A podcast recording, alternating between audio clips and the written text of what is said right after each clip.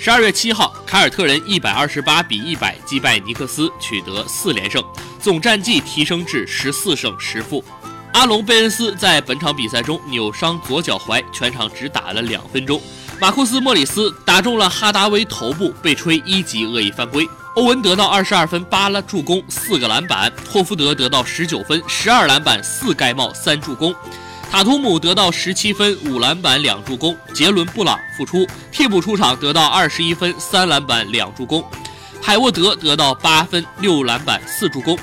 尼克斯这边，哈达威得到二十二分。穆迪埃得到十七分六助攻。欧文是现役进攻最华丽和进攻能力最强的 NBA 球员之一。他如果愿意的话，得分如同探囊取物。但无论是一七至一八赛季还是本赛季，欧文都克制自己的麒麟臂，尽量融合到凯尔特人的体系之中。防守端拼尽全力，进攻端尽量做一个好的组织者，在攻防两端都做得非常不错。欧文在融入凯尔特人体系的同时，又充分发挥了自己的关键能力，屡屡在关键时刻挺身而出，帮助凯尔特人获得胜利。在今天的比赛中，凯尔特人和尼克斯打相持球的时候，欧文挺身而出，发挥自己的关键能力，组织也做得非常不错，体现了球队老大的担当。